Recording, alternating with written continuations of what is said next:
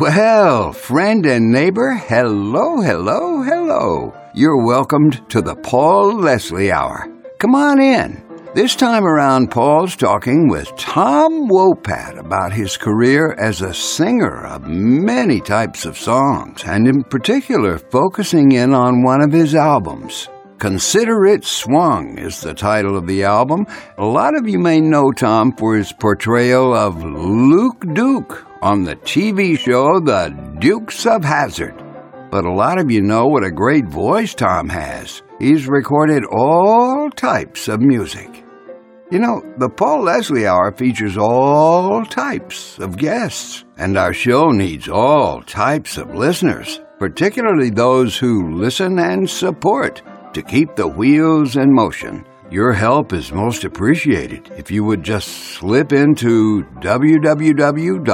www.thepaulleslie.com slash support. There you are. You know what to do. And we thank you, thank you, thank you. Now let's get this show on the road, shall we? It's Paul Leslie and Tom Wopat. Ladies and gentlemen, it's with great pleasure we welcome our special guest, Mr. Tom Wopat. Thanks so much for joining us. Thank you, man. My first question it's simple, but it trips a lot of people up. Who is Tom Wopat? God, I don't know. Singer. That's not really what I think of myself as. Over the years, I guess I've developed some acting chops, so I do that as well. But um, I'm primarily a singer. What was life like growing up? It's great. I mean, uh, my whole family was musical. Dairy farm in Wisconsin back in the 50s and 60s. So our public education was real good. And I lived in a small town, so I got to do everything in high school. I was on all the teams, in band and in chorus, and did the shows, and you know the whole nine yards. What music were you listening to? I think probably the first huge influence would have been the Beatles in the early '60s. It was about seventh grade. That was when I really, really became aware of pop music. I think you could make a case that most of the most of the guys in my age group between 55 and 65 probably if they're in the business because of what the Beatles brought to everything. They just put such a shine on the whole affair. You have very diverse musical tastes. Could you pick a favorite genre of music? You know, for me, the country thing was more of an aberration. I, I didn't grow up really listening to it per se. And of course, back in the day, it wasn't so niche oriented as it, I mean, nearly as it is today. You'd hear country music next to rock and roll and, and a lot of that stuff back in the old top 40 days, in the 50s and 60s. You know, I grew up listening to pop, but singing show tunes and doing that stuff, you know, in high school and college. And I studied voice at the University of Wisconsin, so I studied opera and art songs and German lieder. Uh, actually, I would have been a very lieder singer, singing like Mahler and Brahms and Schubert and that kind of stuff fit very well. But I'm a baritone, and it was really uh, right in my wheelhouse. I think what happened with country is that we were doing Dukes and the opportunity came up. And in those days, I mean, country was really kind of the MOR of the day. That was right around in cowboy time when all that stuff became really popular. And uh, you can say that country music was really the MOR music of the time. I want to talk about who your favorite songwriters are. Wow. Well, that's a pretty diverse group. You know, when you get into the songbook uh, side of things, you got to include Irving Berlin and Frank Loesser, uh, Harold Arlen, Roger Emerson, of course, and Rodgers Hart, any number of them. When you talk about pop stuff, I mean, I'm a big Joni Mitchell fan, like Dylan. The singer songwriters I like a lot. I, I like uh, I'm, uh, James Taylor. Always been a big fan of his and the way that he styles a song. There's a song on that record that you have that's called uh, Thailand Sea, which is pretty much a Joni homage you know, pretty much a Joni Mitchell style lyric and melody. I wanted to ask you about that song. Tell me about Thailand Sea and the inspiration. I was in Thailand doing a movie in 2006. I did a movie over there called The Hive. Uh, it's a kind of a low budget British sci fi film. I hadn't written the song in probably four or five years. The place is so beautiful. I was staying in a hotel on the Thailand Sea up on the 12th floor and the mountains out right outside my window. And it was really something. And it was something that really moved me to take out the guitar and put together. So it's, that's kind of what it ended up to be. I think it's actually a, a fairly little, a decent little piece of poetry. I'm happy the way it came out. You know, it really is one of the eclectic edges of this record. I mean, the record goes in a lot of different directions. I mean, you got Deacon Blues on there and a Lou Rawls and a lot of different things. You got a full-on Gershwin song.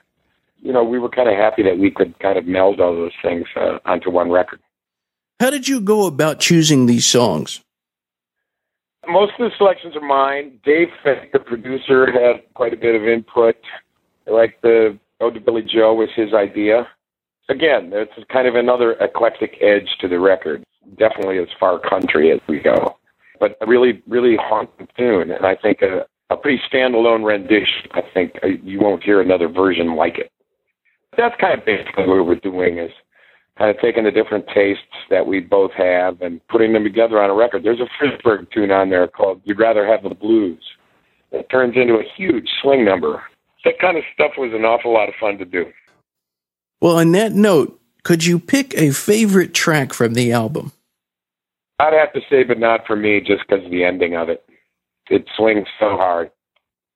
What vocalists have influenced you the most? Sinatra and Ella and Louis are all up there at the top of the list as far as songbook stuff goes. James Taylor, I like Sting a lot. I like the what he does to songs and the way he'll turn the beat around a little bit.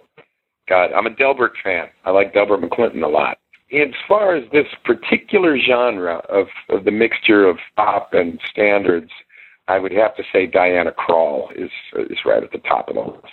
Oh yeah, she's great. She is great, and not only a great musician, but a, an intuitive vocalist. I think, and her piano playing is even better than her vocals. So you know, it's a nice package. Do you have a preference personally when it comes to either performing songs live or working in a studio and recording an album like this album, Consider It Swung? The live thing is what it's all about. I mean, that's what the album's for anyway, is to promote the live stuff. Over the years, just by sheer osmosis, I think I've kind of developed a certain style in the studio and absorbed a lot of technique from different people and different uh, producers. Russ Titelman was a huge influence the first jazz record I made, The Still of the Night. Amazing, really terrific producer. Ben Sidran on the record that I did, the Arlen record, I thought that he did he brought a wonderful approach to things.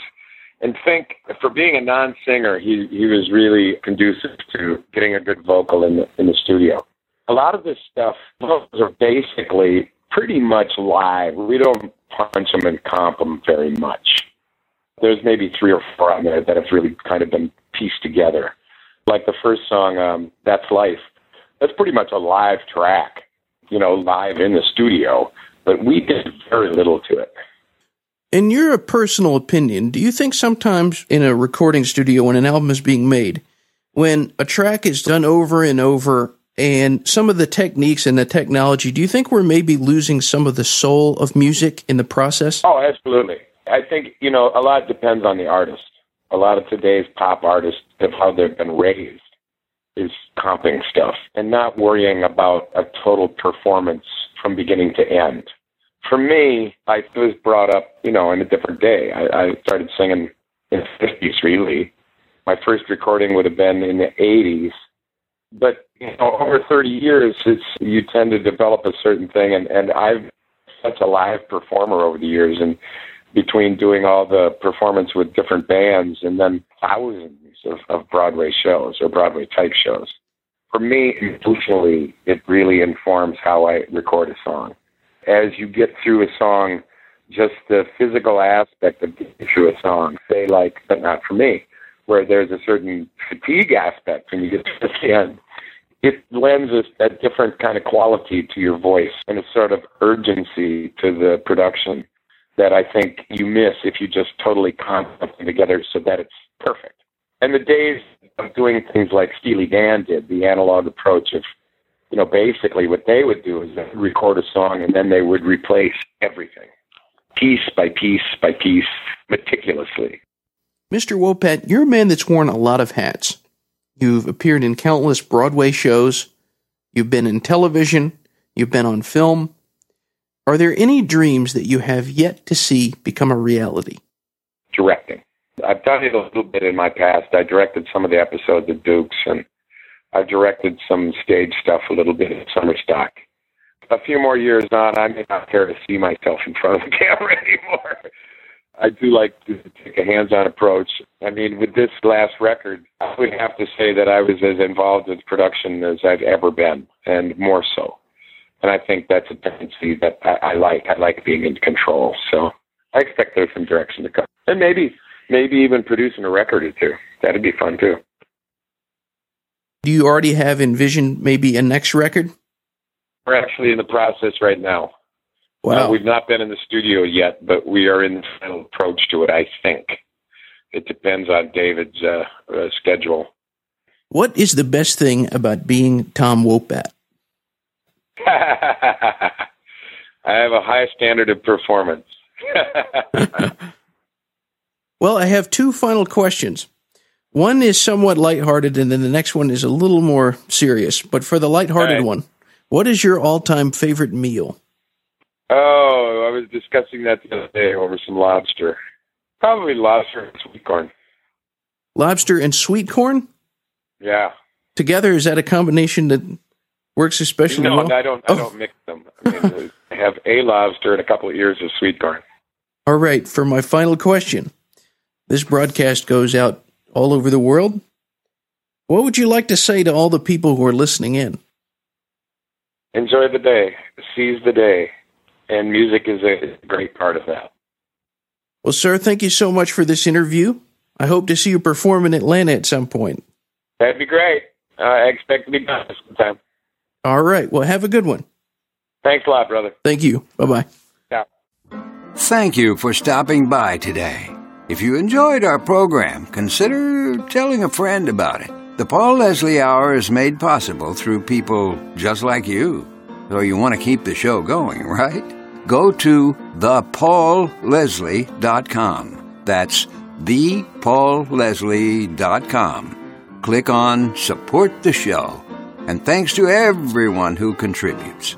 Performance of the intro music is courtesy of John Primorano, The Entertainer, written by Scott Joplin. End credit theme music is courtesy of John Primorano, the traditional song Corina Corina. Your announcer is Dan Gold. Hey, that's me. The show is hosted and produced by Paul Leslie. And we'll see you next time on the Paul Leslie Hour.